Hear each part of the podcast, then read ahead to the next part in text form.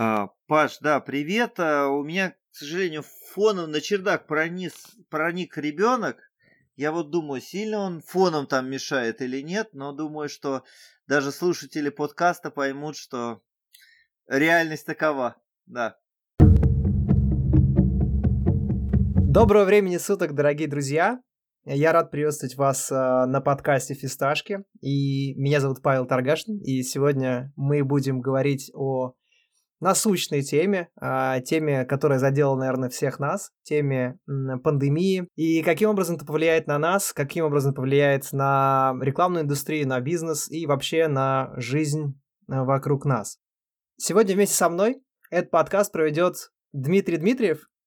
Это человек, который долгое время отвечал за маркетинг компании Samsung Electronics, Leroy Merlin и Сангабен, а на текущий момент является директор по стратегическому маркетингу компании Glimpse, а еще и партнером консалтинг-платформы booster.biz.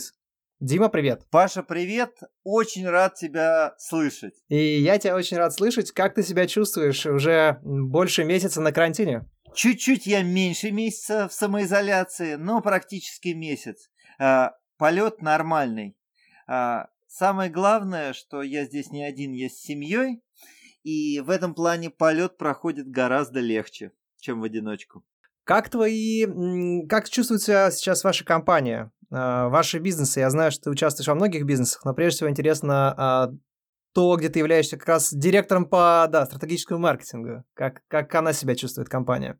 Ну, давай про Глимс. Наверное, отвечу так. Могло быть лучше, могло быть хуже.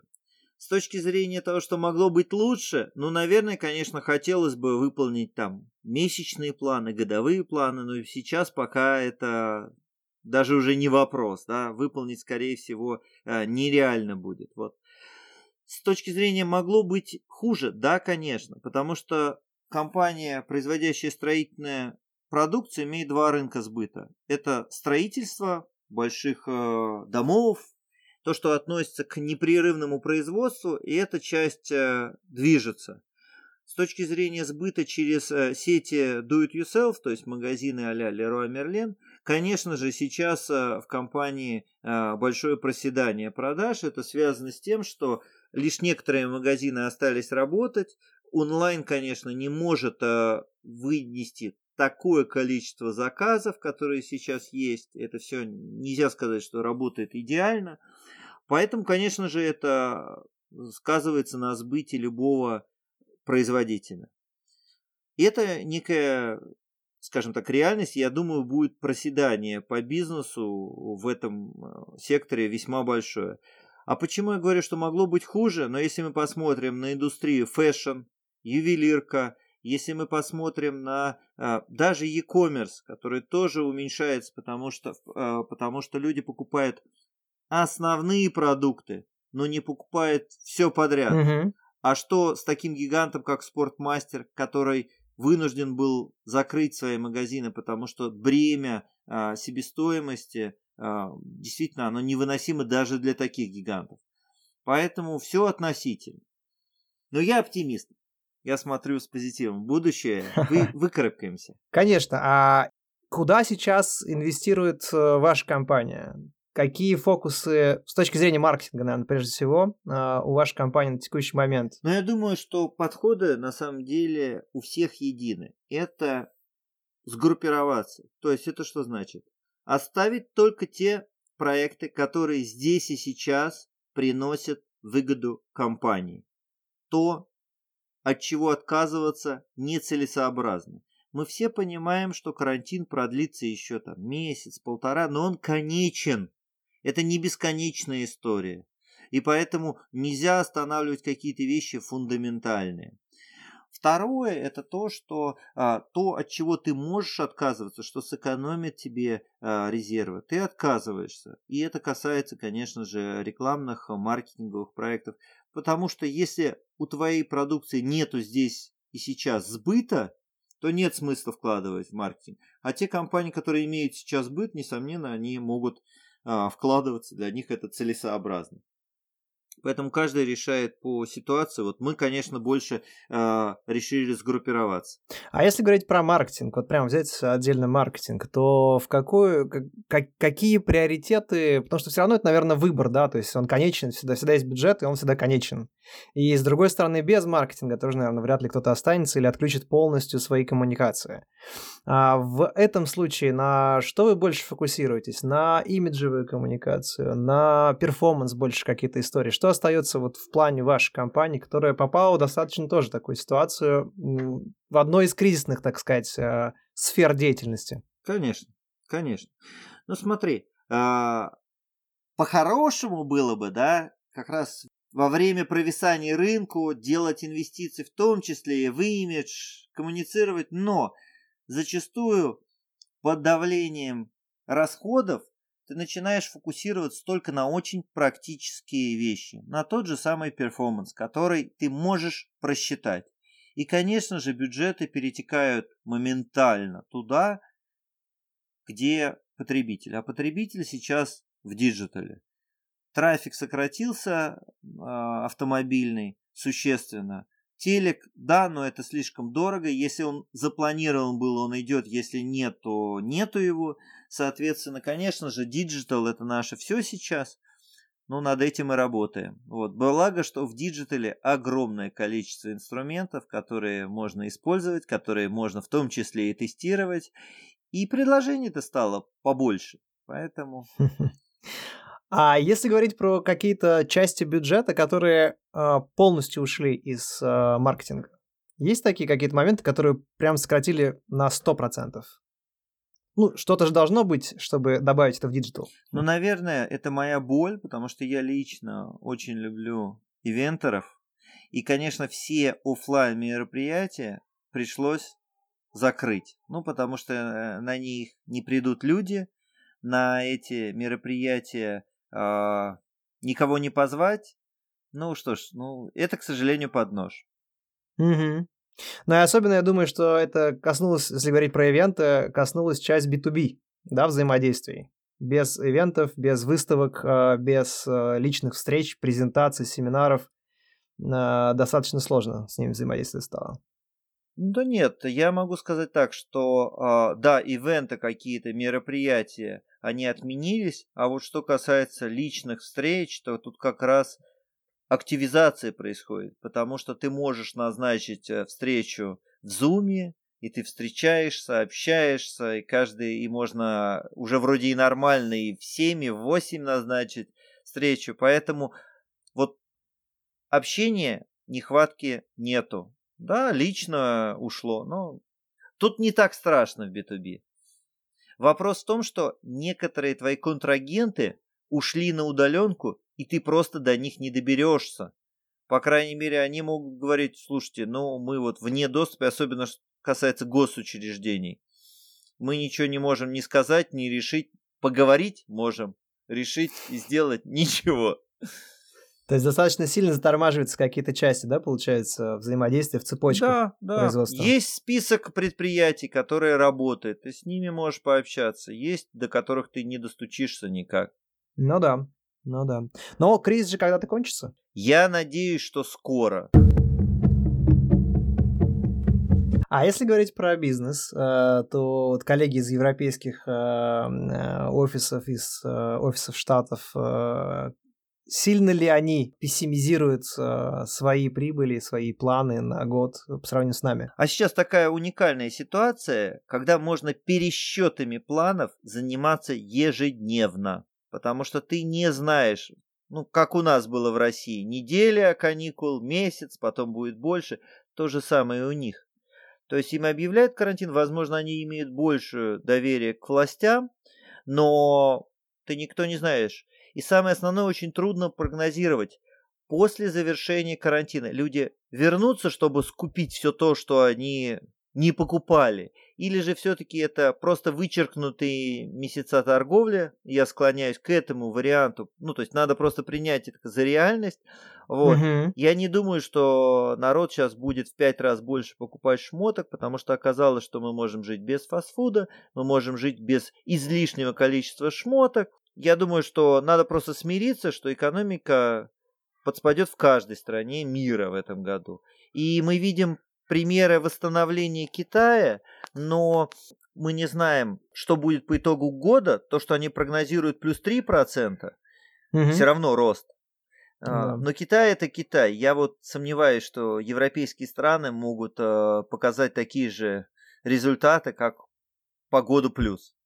Думаю, все-таки будет минус у всех. Но в таком случае, если мы говорим про то, что прогноз неутешительный, и то, что мы все равно потеряем, ну, вычеркнем, потребление вряд ли сильно возрастет после э, окончания mm-hmm. карантина. Ну, по крайней мере, до, наверное, там конца текущего года, а возможно даже и больше по времени, да, будет отсрочка такая. То есть, ну, сильно люди не вернутся быстро, и экономика так быстро восстанавливаться не будет.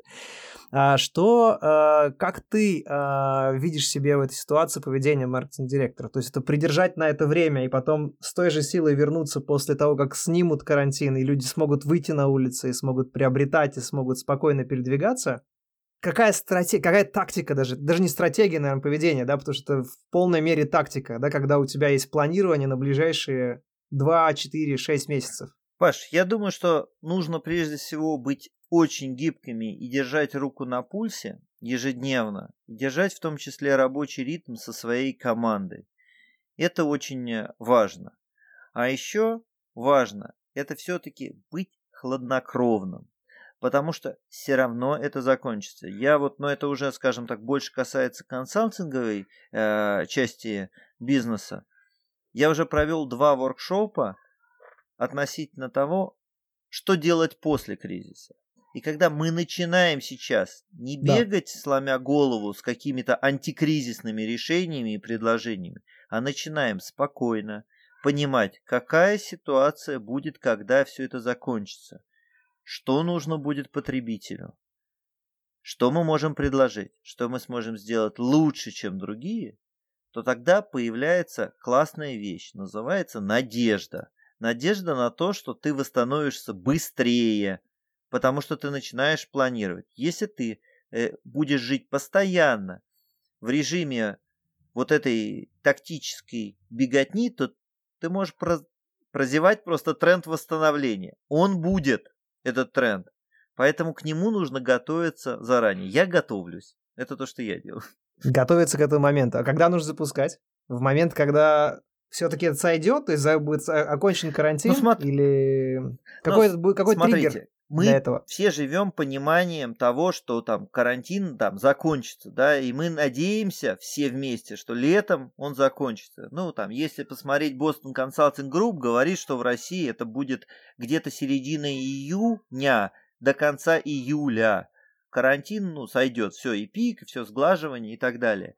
Соответственно, сейчас, ну, если маркетинг требует рекламных инвестиций, то это очень классная штука договариваться с агентствами сейчас. Потому что сейчас очень э, высока неопределенность, и, скорее всего, рекламные площадки будут максимально гибки к тому, чтобы договориться о будущем. Можно потом будет немножко двигать это будущее. Но зафиксировать э, договоренности сейчас, мне кажется, это неплохой э, ход со стороны э, компаний, брендов, а с другой стороны для партнеров, для рекламных агентств это тоже некая предсказуемость, которая очень им нужна сейчас. Ну да, но при этом э, замечено на рынке, что сейчас идет достаточно сильный спад э, по э, бюджетированию, приостановка большого количества проектов, замораживание большого количества проектов. И сейчас не совсем понятно на самом деле, каким образом э, подтолкнуть клиента для того, чтобы он э, пришел к этому моменту, э, вернее, к моменту начал разговаривать на тему э, новых отношений после кризиса. Потому что все сейчас очень зажаты в состоянии здесь и сейчас, все заморожено, не знаю ничего, европейцы мне ничего не сказали, бюджетов нет. Ну, я думаю, нужно посмотреть просто, что сейчас и признать, сейчас не директор по маркетингу главное действующее лицо. Главное действующее лицо – это генеральный директор, который принимает решение, что ему сокращать? Он может а, сократить маркетинговые расходы или сократить персонал. И в этой ситуации все меняется. Маркетолог, конечно, хочет продолжить свою деятельность, но еще, наверное, он хочет продолжить свою работу. Поэтому так уж получается, что э, чтобы маркетологу начать говорить о будущем, ему нужно прежде всего объяснить своему генеральному директору, если надо, там, европейской штаб-квартире, проактивную позицию, что мы хотим делать, почему, во что мы верим, как будет вести себя потребитель. если делать это спокойно, хладнокровно, то тебе поверят. Ну, Давайте так, на нашей жизни, даже на нашей жизни, это далеко не первый кризис. И они были экономические, они, ну, имели разные корни, но это не в первый раз. И мы все знаем, что законы жизни, они непреложны. И экономики. За кризисом будет восстановление. Вот пример из моей деятельности в Samsung. А, в очередной кризис японцы, Sony, Panasonic практически сократили чуть ли не до нуля свои рекламные расходы, а корейские бренды LG и Samsung продолжали инвестировать в рынок. В итоге кто окреп после кризиса? Корейцы. Поэтому э, у разных компаний разный подход, разная, э, скажем так, подушка безопасности. Я уверен, что крупные бренды начнут восстанавливаться гораздо раньше. Брендам поменьше будет тяжелее. Это ты говоришь про кризис восьмого года, получается, да, если я правильно тебя понимаю? И восьмого, и раньше. А 14 15 он как-то был отлично, нет, от того, что было в восьмом? По ощущениям, опять же. Ну, восьмой он был такой мировой, поэтому все были, скажем так, да, в мировой то 14 год, 15 год, ну 14 еще как-то проскочили, а вот 15 год накрыло многие бизнесы и было тяжело. То есть восьмой год, буквально год-два все восстановились. Вот. 15 было потяжелее и, естественно, восстанавливались несколько дольше. А, некоторые индустрии даже до конца не восстановились. Ну вот говорят сейчас, что кризис текущий, он будет еще больше жопы, а, чем восьмой, а, четырнадцатый или даже... Действительно, сколько, сколько кризисов я запомнил за свою жизнь. Я же еще помню 98-го кризис, да, то есть как, как он был, как он есть. Но это будет сильнее. Да, говорят, да. говорят, но... Никто не знает. Никто не знает, и э, нужно понимать суть этого кризиса.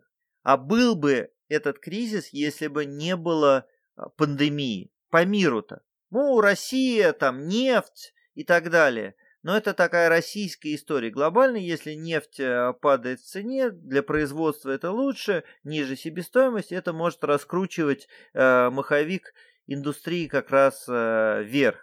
Вот. Для э, э, России наложение вот этих двух кризисов, оно ну, действительно чревато. Я считаю, что если не будет второй, третьей серьезной волны коронавируса, то экономика начнет э, восстанавливаться. Просто она медленная.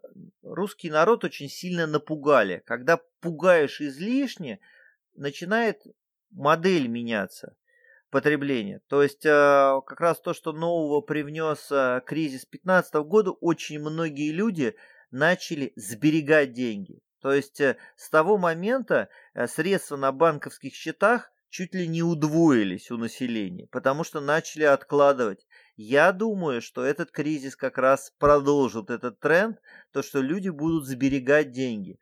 Вопрос где? Когда у нас правительство объявило о том, что вклады больше 1 миллиона облагаются налогом, да, ну, я думаю, население умное придумает что-то где держать деньги будут или вкладывать, в чем? Э, будут вкладывать строительные материалы. Ну, хотелось бы, ну посмотрим. Квартиры. Да, но... Большую технику. Ну, то есть ты считаешь, что все равно кризис, он э, в большей степени накопительный, и он повлияет на то, что люди будут сохранять... Деньги будут, но не очень... Ну, это, это светлое будущее для нас с точки зрения бизнеса. То есть у них будут деньги в потенциально что-то приобрести. То есть не обрушится сильно потребление. Деньги будут, деньги будут, скорее всего, сберегаться, и, соответственно, это замедлит восстановление экономики. Но мы знаем, как государство с этим работает. С этим работают э, снижением процентных ставок по кредитам. Соответственно, если будет стимулироваться, будет более дешевая ипотека, потребительские кредиты. Но мы видели, что, в принципе, в том году действительно было очень много выдано кредитов, и ипотечных, и потребительских. Это, конечно же, ну, несколько лет стабильности нужно, люди забывают. То есть они помнят, что кризисы были, но по большому счету они успокаиваются, видят некую стабильность и начинают тратить, потому что, ну, сами бумажки на счетах, наверное, это не увеличивает качество жизни. Ну, то есть, э, те самые форматы, когда, вернее, у нас были запланированы рекламные кампании, условно, весна, back to school и новогодняя, она, скорее всего, состоится. То есть, скорее всего, компании к этому моменту все равно уже будут тратить деньги и планировать рекламные кампании. Я думаю, точно совершенно. Back to school, Новый год, все будет реализовано, потому что компании понимают, что если это не делать, то тогда ты еще больше завалишь рынок, еще больше ты отстанешь от конкурентов. Поэтому, несомненно, это все будет. Вопрос, в каком масштабе, в какие каналы это пойдут, да, будет ли серьезные изменения медиамикса. Но то, что там social, digital вырастет, он и так рос. Он и так рос, и уже там, не знаю, в 2018 году телек обогнал. Поэтому э, в этой индустрии, мне кажется, все относительно нормально. А вот сейчас э, многие агентства, они потеряли достаточно много бизнеса.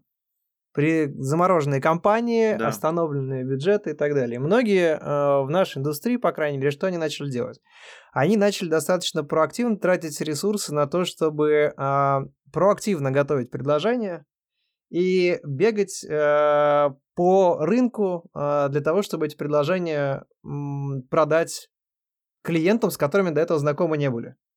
Тем самым получилась ситуация, в рамках которой бренд-менеджер получает там одно предложение в день. Это немного еще. Да, одно, нет, одно такое качественное предложение в день, да, а бюджет всегда ограничен. А есть у тебя такая ситуация сейчас, и если есть, то как ты вообще воспринимал бы такую ситуацию? И воспринимаешь, возможно. Паш, ну смотри, а, я вообще считаю, что в такие времена надо держаться тех а, партнеров, с кем ты работаешь. Потому что если ты их не держишься, ну, насколько качественно ты выбрал партнера, от которого ты хочешь убежать. Более того, конечно же, задачи для тех компаний, которые ходят и бегают по рынку, им очень сложно преодолеть барьер, потому что, ну, есть ограничения. Когда мы смотрим замечательный экран нашего ноутбука, мы видим человека, живого вроде бы человека, но мы видим его не целиком, мы не видим весь спектр его эмоций, его харизму, мы видим прямоугольник экрана. Вот, а он еще и плоский. Поэтому я считаю, что, конечно же, компаниям очень тяжело добиться результата, поэтому вот мой совет был все-таки сконцентрироваться на, на реальных партнерах, которые дадут фундаментальное понимание чего вы стоите в бизнесе. Если у вас есть такие партнеры, они вас поддержат, они вас поймут. Ведь смотрите, когда вы бегаете по рынку, рекламное агентство, в этот момент вы не тратите время на общение со своими текущими клиентами. И вы подвергаете его риску, что вашего лояльного клиента утащат, потому что вы его не защищаете. Вы это постоянная модель рекламных агентств. Давайте теперь быстрее, больше шерстить рынок. Во-первых, это показывает, что до этого недостаточно энергии проявляли менеджеры. Раз только вот в такие тяжелые времена, времена они начинают бегать. Но, друзья, насколько ваша модель такая устойчивая?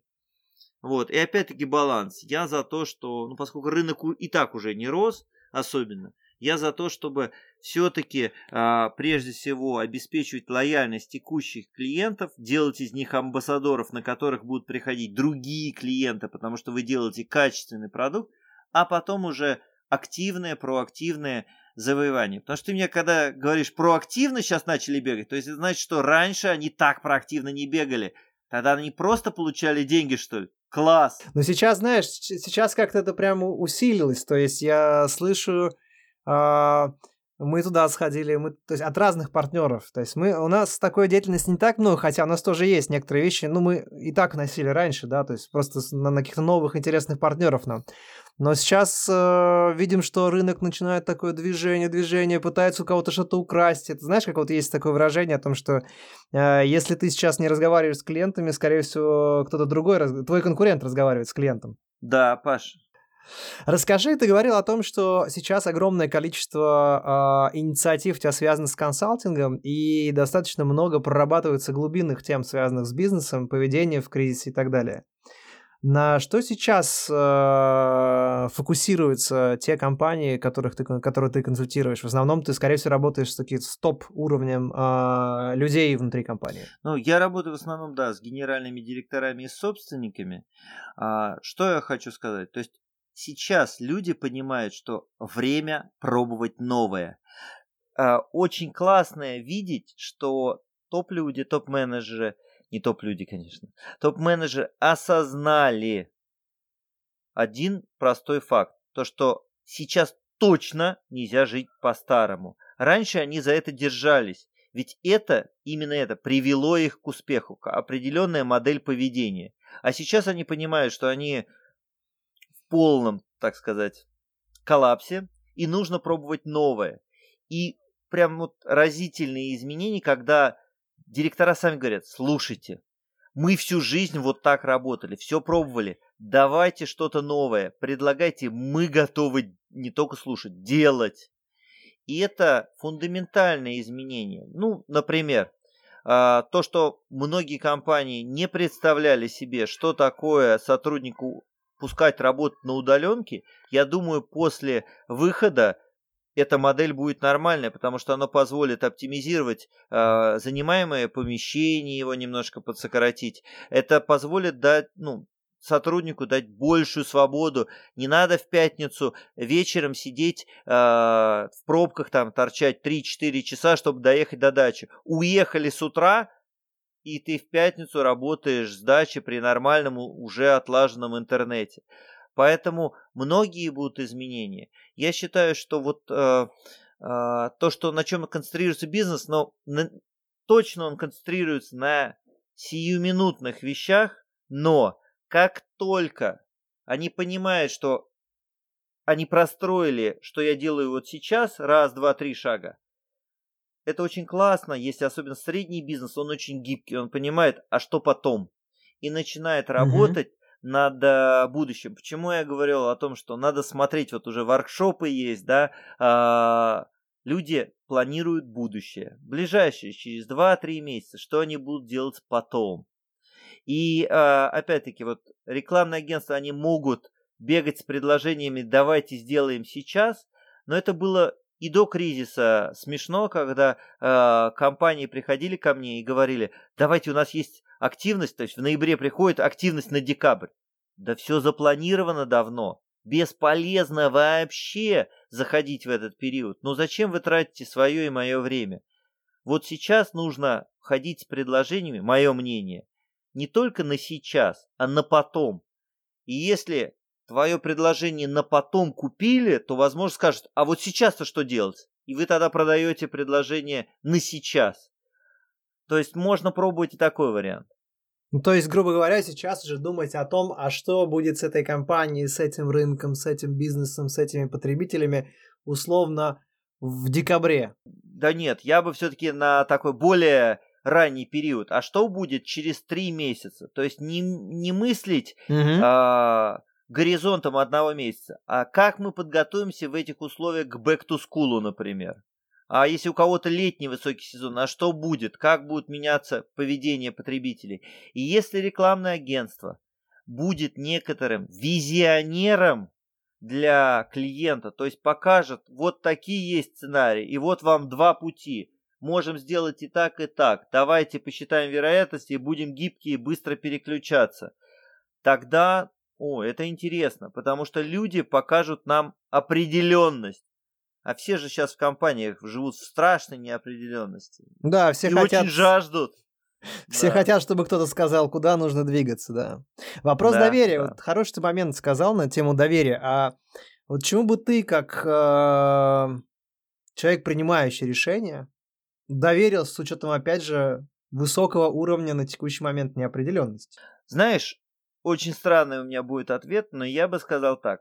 Я за годы наработал чуйку, интуицию. И она меня пока не, от, не подводила, потому что каждый раз, ну, нет универсального решения. Но мы чувствуем свой бизнес на кончиках пальцев. И мы должны понять, копнуть глубже в себя и прежде всего в своего клиента, а как он будет себя вести, что в нем проявится. И когда ты копаешь своего клиента, не надо слушать BCG, которые рассказывают очень глобальные вещи. К вашей компании это может быть абсолютно неприменимо. Но вы знаете, а и вы можете копнуть, а как вели раньше люди в предыдущие кризисы, потому что ситуация будет во многом похожа. Да, сейчас добавляются страхи э, не только экономические, но и вот именно по поводу здоровья, но глобально это все те же человеческие страхи. Как он себя будет вести с вашим продуктом? Ну да, как некий прогноз. А если говорить про сейчас про планирование, которое у вас происходит, да, возможно, ты ответишь, возможно, нет с конкретикой, но если говорить про горизонт планирования, он сейчас какой? Маркетинговый.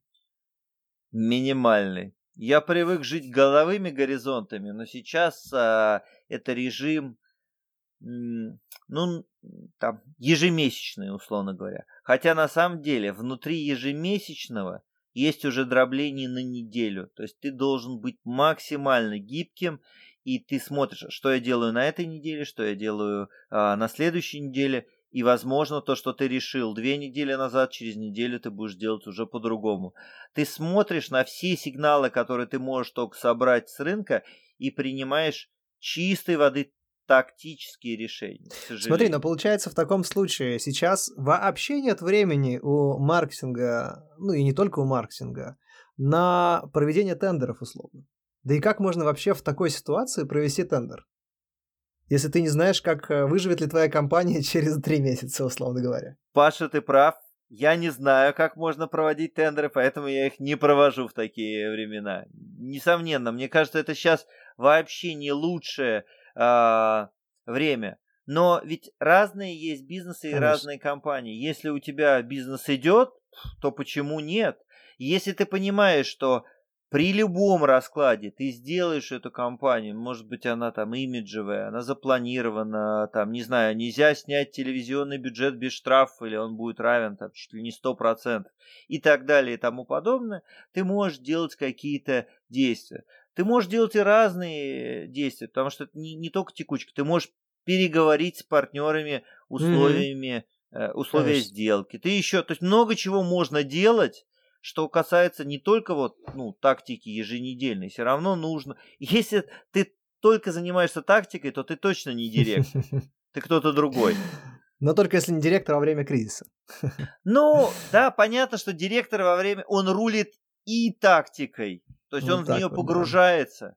Да. Но если он совсем забыл о стратегии, то он может не вынырнуть из этой пучины и, соответственно, угу. и компанию не вывести из нее. Поэтому, ну,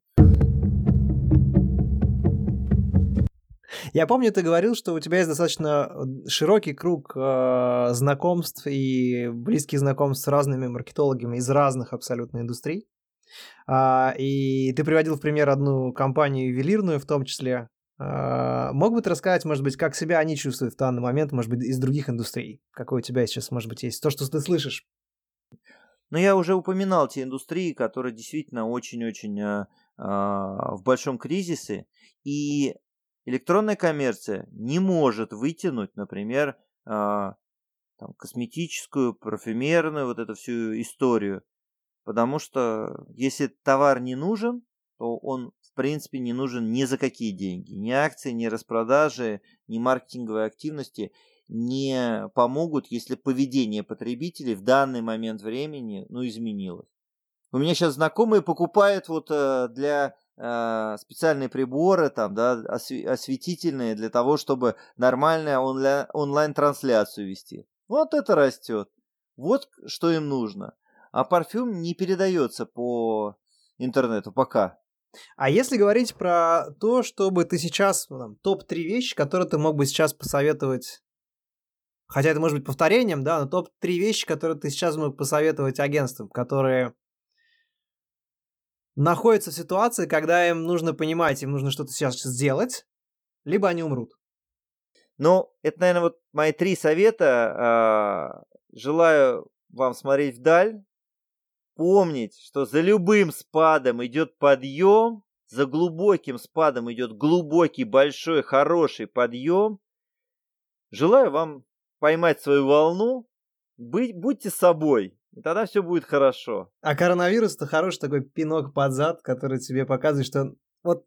Он прям, он прям вообще замечательный пинок всем. Мы все в одинаковых условиях. Это не пинок кому-то. Не надо жаловаться, вот жизнь со мной там несправедливо да, поступила. Да, да. Со всеми так. Поэтому проявится наша суть. Это спасибо хорошо. тебе большое за время, которое ты нам уделил. Паш, спасибо тебе. У нас есть иммунитет, который у нас пока нет коронавируса, у нас есть, как у россиян, есть иммунитет кризис. Кризис. Я думаю, что мы все его переживем. Наступи на горло собственной песни. Это наша рубрика, в которой мы с Иваном стараемся уложиться в 8 минут, хорошо бы 7, но в 8 минут, обсудив все самое важное, ну или то, что нам приглянулось, как нам кажется. Ваня, привет! Привет! Мне кажется, нужно переименовать. Uh, у меня есть новая идея. Давай назовем это «Великолепная восьмерка». А? Прям про нас. Хорошо, все, поехали, не тянем. Новость. ВКонтакте запустила в Беларуси экспериментальный мессенджер ВК Ми. Что самое интересное, в России пока такого функционала нет, так что мы можем сказать, что белорусам достался эксклюзивчик. А, значит, они тестируют различные новые форматы, в том числе режим невидимки. Это значит, что если он включен в приложении, будет отображаться, что собеседник заходил недавно, даже если он находится в этот момент онлайн – можно устанавливать собственные фоны и придавать чатам любой внешний вид. Ну, мы это видели уже неоднократно у Вайбера. А, а также возможность назвать близких в мессенджере так, как хочется, не так, как они записаны в ВК. Ну, для ВКонтакте новинки, угу. а вообще, в общем и целом, в других мессенджерах-то мы уже это видели, правда, Ваня? Ну, я бы даже сказал, знаешь, это прям новинками очень тяжело называть. Такое ощущение, что просто ребята решили взять весь функционал э, нормальных взрослых мессенджеров, которые мессенджеры, мессенджеры, а не социальные сети, и к себе его применить. Понятное дело, что для них это инновация, потому что, ну, там, то же самое переименование друзей, оно для социальной сети не характерно, ведь ты должен представлять себя в формате профиля, который там ведешь. Но кажется, что это не очень большая, не очень большой шаг для человечества, запуск этого мессенджера, но достаточно большой шаг для Mail.ru Group по целым двум причинам. Первое, логичная попытка развивать мессенджер ВКонтакте. Это не первая попытка развивать мессенджер ВКонтакте. Как ты знаешь, есть, собственно, приложение VK Messenger, прекрасное приложение, которым я не знаю, честно говоря, сколько людей пользуются, нет у меня этой статистики, но наверняка какое-то количество людей им пользуется.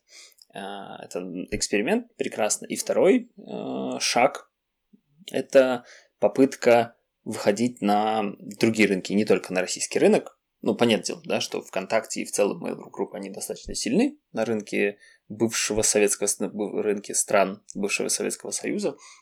Но как-то вот до этого они никаким образом не акцентировали Беларусь, не акцентировали другие страны. Ну, посмотрим, что из этого получится. Если честно, мне кажется, они это делают исключительно в формате, они потестировать ли нам новый функционал для того, чтобы потом выкатить мажорную версию, ну, то есть в основную версию, ни больше, ни меньше. Но это интересно. Пускай делают этого побольше, потому что можно будет посмотреть хотя бы.